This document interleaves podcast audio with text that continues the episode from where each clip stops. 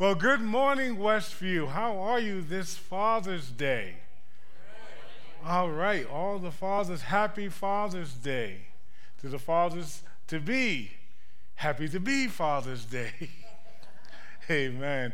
My name is Wayne Hobson. I'm one of the pastors here at Westview Community Church, and we want to welcome you during our series, A Mile in Their Shoes, which explains these shoes and all these shoes on the stage. But let's take care of some housekeeping first. Just a few announcements. First of all, if you are here with us for the very first time, or even if you have been here a couple of times, we want to welcome you and thank you for joining us this morning. And at the bottom of your worship guide, there is a perforated section which is our Connect card. Please be sure to fill that out. We would love to connect with you. And then next, as you saw, a couple of things going on. VBS is coming up next month, but there are sign-ups going on right now out in the West Lobby. Uh, Brennan McNellis is out there to greet you and to help you sign up for that. And we have camps coming up as well uh, for our fourth through sixth graders, that kids camp sign up ends next Sunday. Next Sunday, you need to get your applications in. Moms and dads, you need to get those applications in next Sunday for kids camp. And of course, finally, our junior high students are going on their camping trip tomorrow morning at 9 a.m. Uh, they're going to be leaving from our west wing doors. So please make sure if you want to pray with them, come about 8:45 or so to pray with Pastor Dylan, our youth pastor, as he takes our high, junior high school students on their camp. They're going to King Solomon Camp. So along with that, we are continuing now in this series called A Mile in Their Shoes, in which we are looking at different characters in Scripture. And each of these characters are unique for each of us doing these sermons in this summer series. It's all about how to empathize with certain individuals in Scripture and how our lives intersect with theirs. And this morning, the character we're going to look at doesn't have a name, but yet we will know her story intimately this morning. Because her name for us this morning is her story because her name is his daughter. His daughter. And we're going to be coming from Mark chapter 5, verses 21 through 34. Mark is, of course, the second gospel or second book in the New Testament. And when the time comes, of course, we'll have the scripture here up on the screen. But we just wanted you to know so you can read along with us for yourselves, to know God's word for yourself. This particular story I related to in a number of ways. And as you can see, these shoes here, these are my outside shoes. The shoes I would use to do gardening or any outside work. These I have on my feet. These are my house shoes. Yeah, you already can tell the difference, right? These look kind of comfy and fluffy. These are dirty and grungy. And at the same time, each of these pairs of shoes relate to the verses we're going to look at this morning. Because these shoes I can only wear when I'm outside. I cannot wear them inside. My wife would have a conniption. so these have to stay either outside the house or in the garage. And these I only wear around the house. And the significance of all of that is that the woman we're going to look at today knows a lot about being outside because those shoes represent her life. And the connection is that she was outside of her community, her family, and even outside of the house of worship. And even when I look at these shoes, they're unappealing. In fact, they seem to be reproachable. They seem to be something I wouldn't want to touch because they're unclean. And whereas these shoes make me feel good, they give me a snuggly feeling a warm, homey kind of feeling. And as we explore Mark chapter 5, we're going to see a connection perhaps with our own lives. Let's take a look. Starting at verse 21 in Mark. Because when Jesus had crossed back over in the boat to the other side, a great multitude or crowd was gathered to him, and he was by the sea. Behold, one of the rulers of the synagogue, Jairus by name, came, and seeing him, he fell at his feet and begged him much, saying, My little daughter is at the point of death. Please come and lay your hands on her that she may be made healthy and live. He went with him, and a great crowd or multitude followed him, and they pressed upon him on all sides. A certain woman who had an issue of blood for 12 years had, and had suffered many things by many physicians and had spent all that she had and was no better, but rather grew worse. Having heard the things concerning Jesus, came up behind him in the crowd and touched his clothes. For she said, If I just touch his clothes, I will be made well. Immediately, the flow of her blood was dried up, and she felt in her body that she was healed of her affliction. Immediately, notice Mark uses that word again. Jesus, perceiving in himself that the power had gone out from him, turned around in the crowd and asked, Who touched my clothes? His disciples said to him, You see the multitude pressing against you, and you say, Who touched me? He looked around to see her who had done this thing. But the woman, fearing and trembling, knowing what had been done in her, came and fell down before him and told him all the truth. He said to her, Daughter, your faith has made you well. Go in peace and be whole from your plague. Number of things going on in this story, isn't there? And there's even one scenario that took place before these two stories of Jairus' daughter and the woman that we're focusing on this morning. For in verses 1 through 20, there was an incident in which Jesus cast out demons from a man in the land called Gadara. That's why when verse 21 starts off, it starts off talking about he was back in the boat and went back to the other side.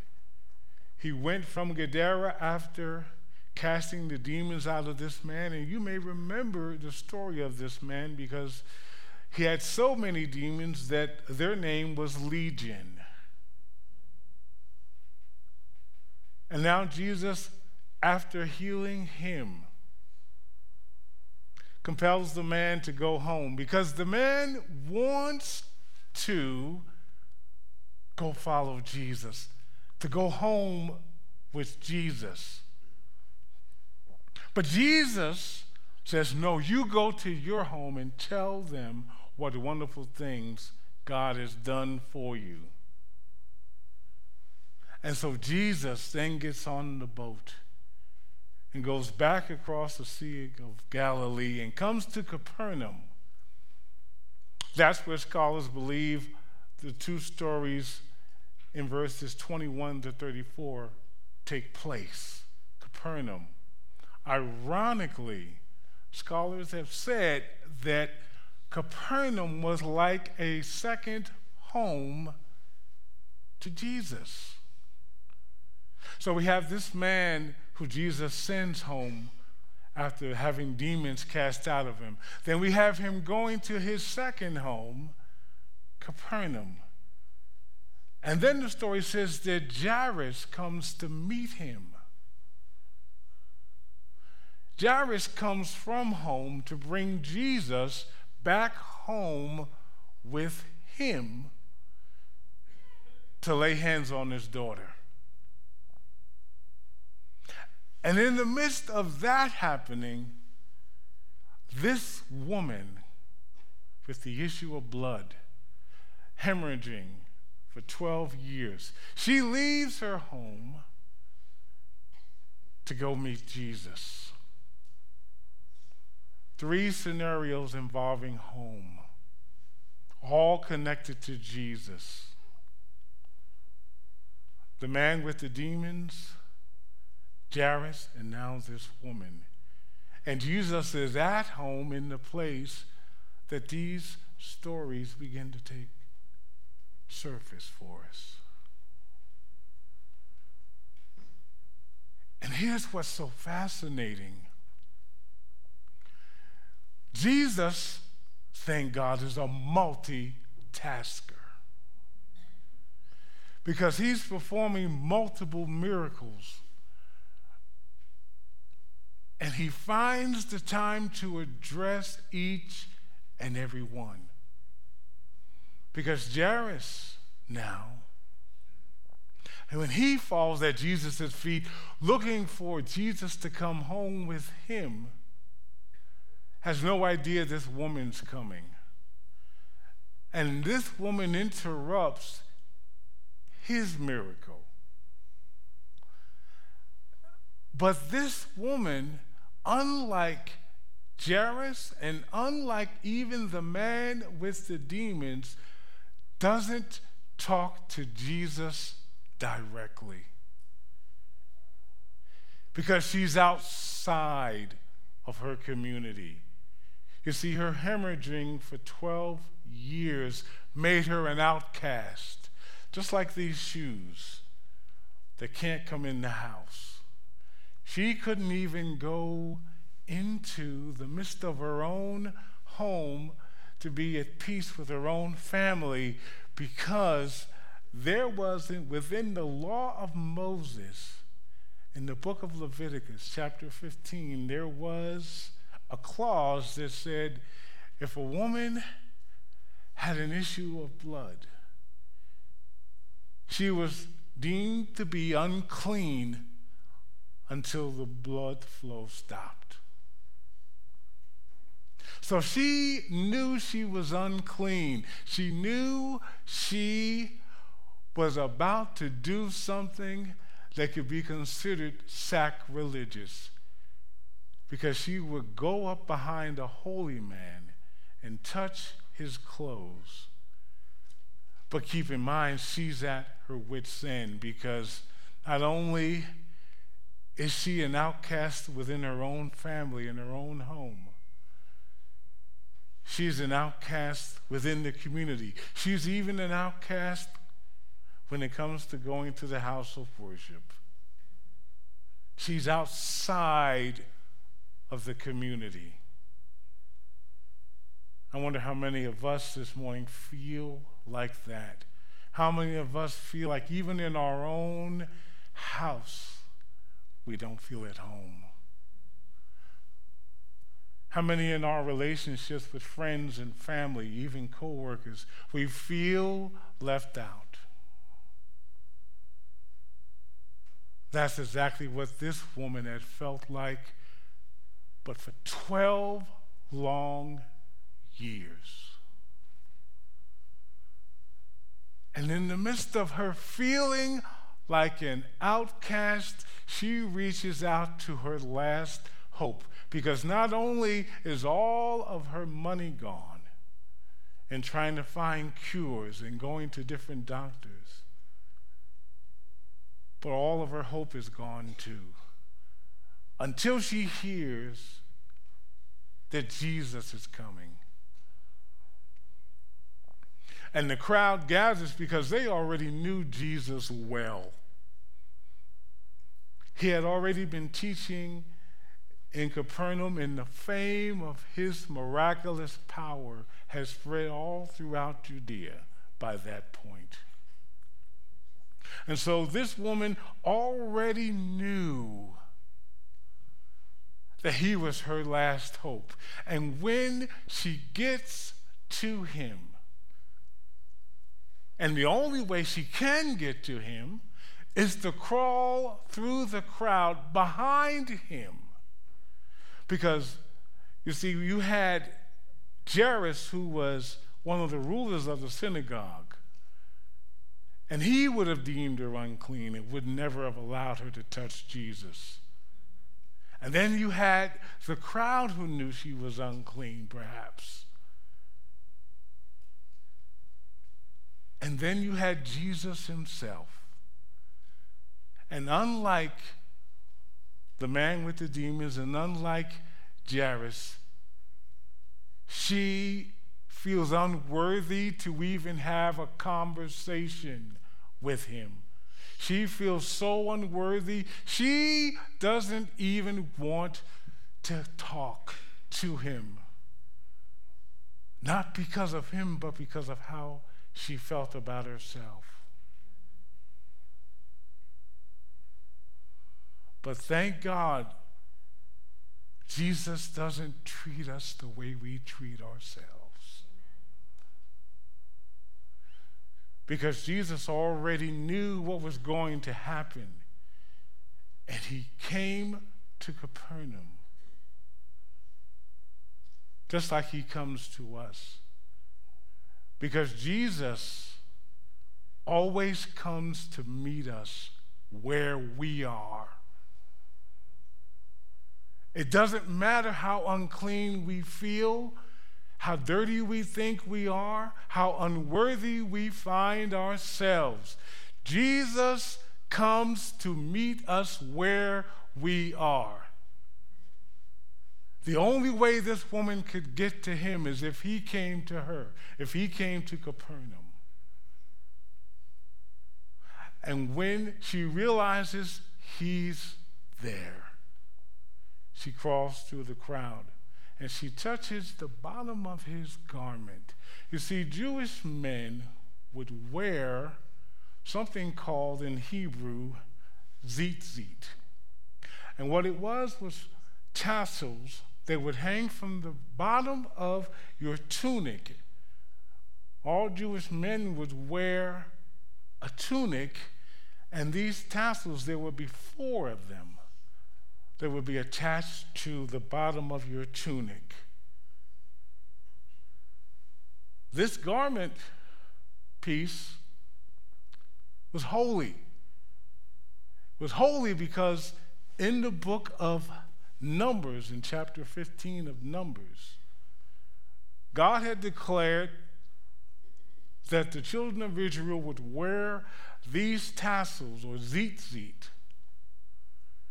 to be a symbol of how they were to be a separated people, and that the world would recognize them as a holy people because of how they dressed, because of what they wore. This woman, being dirty, touches the most holy and most clean part of Jesus.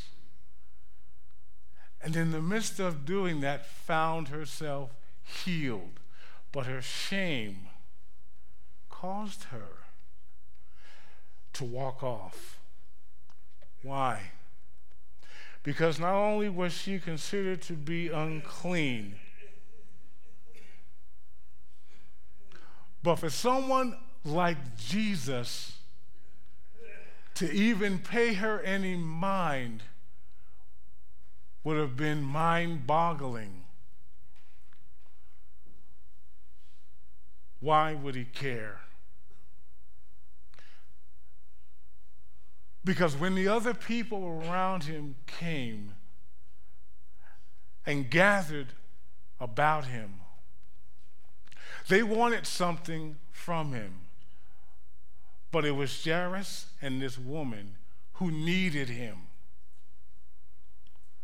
Because they needed more than just to see him.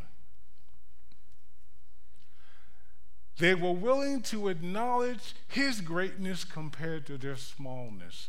But this woman smelt, felt the smallest out of everyone else in that crowd. And she gets her healing. Mark said that immediately she felt the flow of blood, the hemorrhaging, stop. Twelve long years of being an outcast, of being unhealthy, being ill, seemed over in an instant. Just by her approaching Jesus. But then she walks away. She crawls away in the crowd, hoping nobody saw her, nobody even noticed her. How many of us in our lifetimes have felt unnoticed? Felt like we didn't even matter. And so as she leaves, Jesus stops. Who touched me?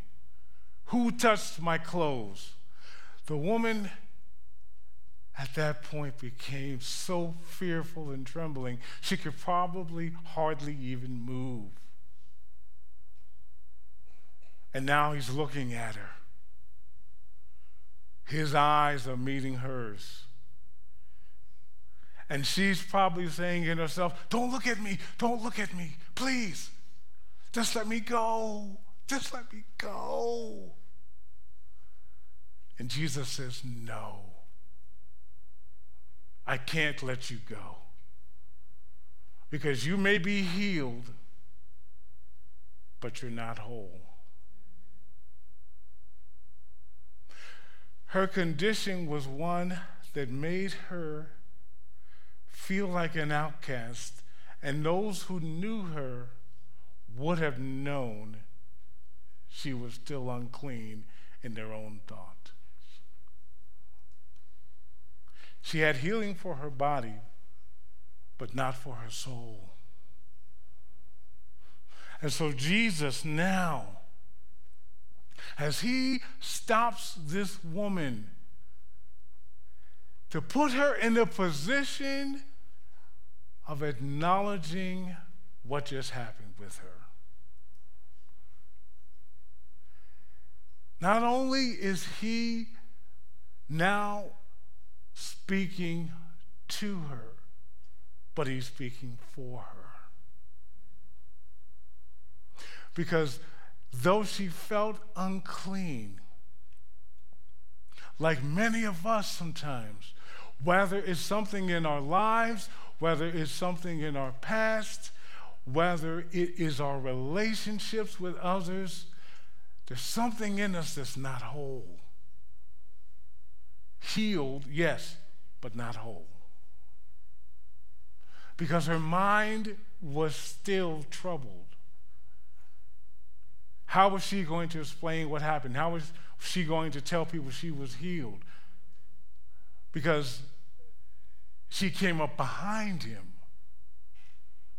Who would verify that she's healed? Because in those days, the rulers of the synagogue would have to pronounce you clean if you were unclean. But who was going to do that if she just went home? Our condition makes us feel unworthy to approach Jesus. So she hides, but Jesus calls her out. Not to embarrass her,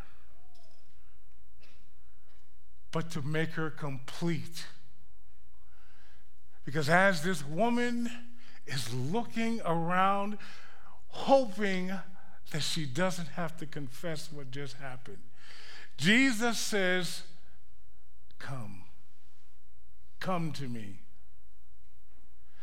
Maybe not with his words, but his eyes looked right through her.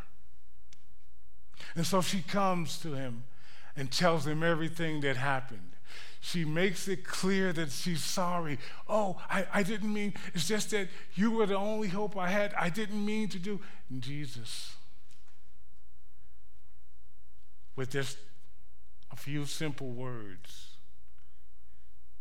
says to her the best thing she's heard in 12 long years Daughter,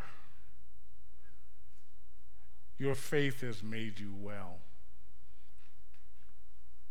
Keep in mind now, with these sets of stories that Mark tells us with Jairus and his daughter, and now this woman with the issue of blood, who Jesus calls daughter. Jairus' daughter was 12 years old. This woman had been sick 12 years. That means she had been sick as long as Jairus' daughter had been alive.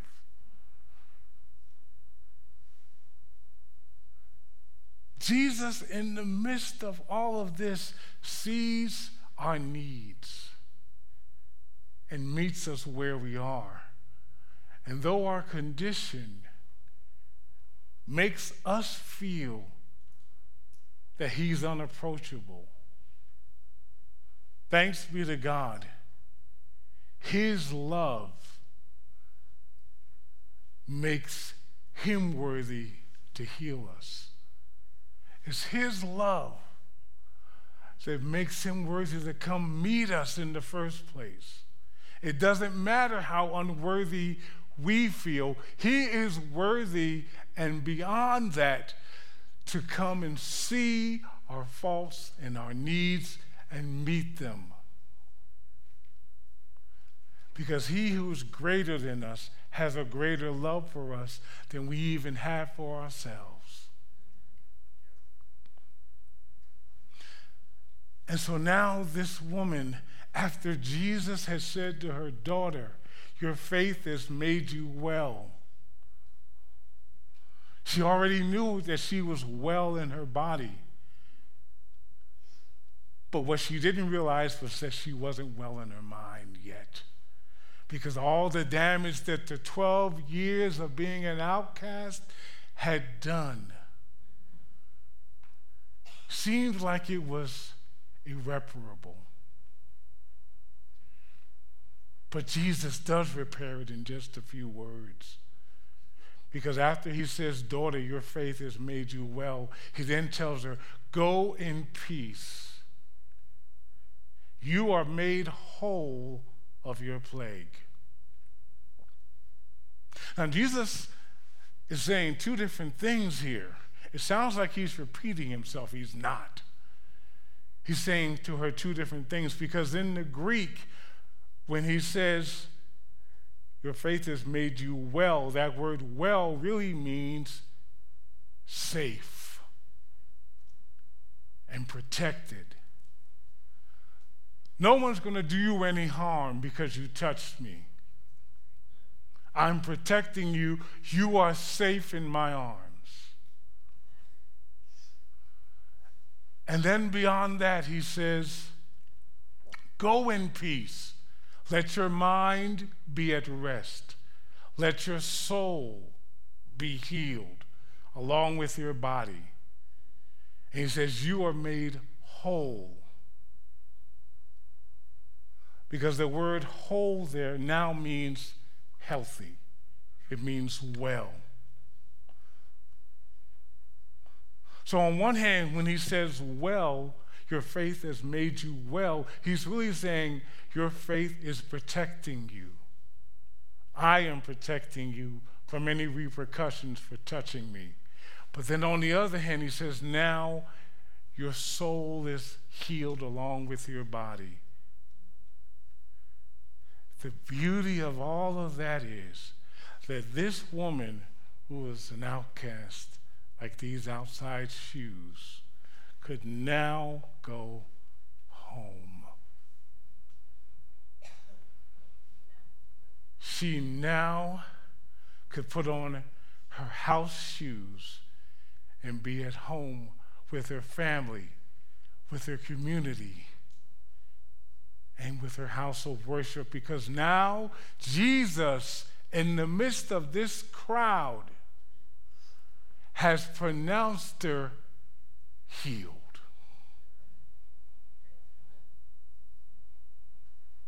Let's pray. Father, we lift up each and every person here before you. We know that while many of us are healed, we're not necessarily whole.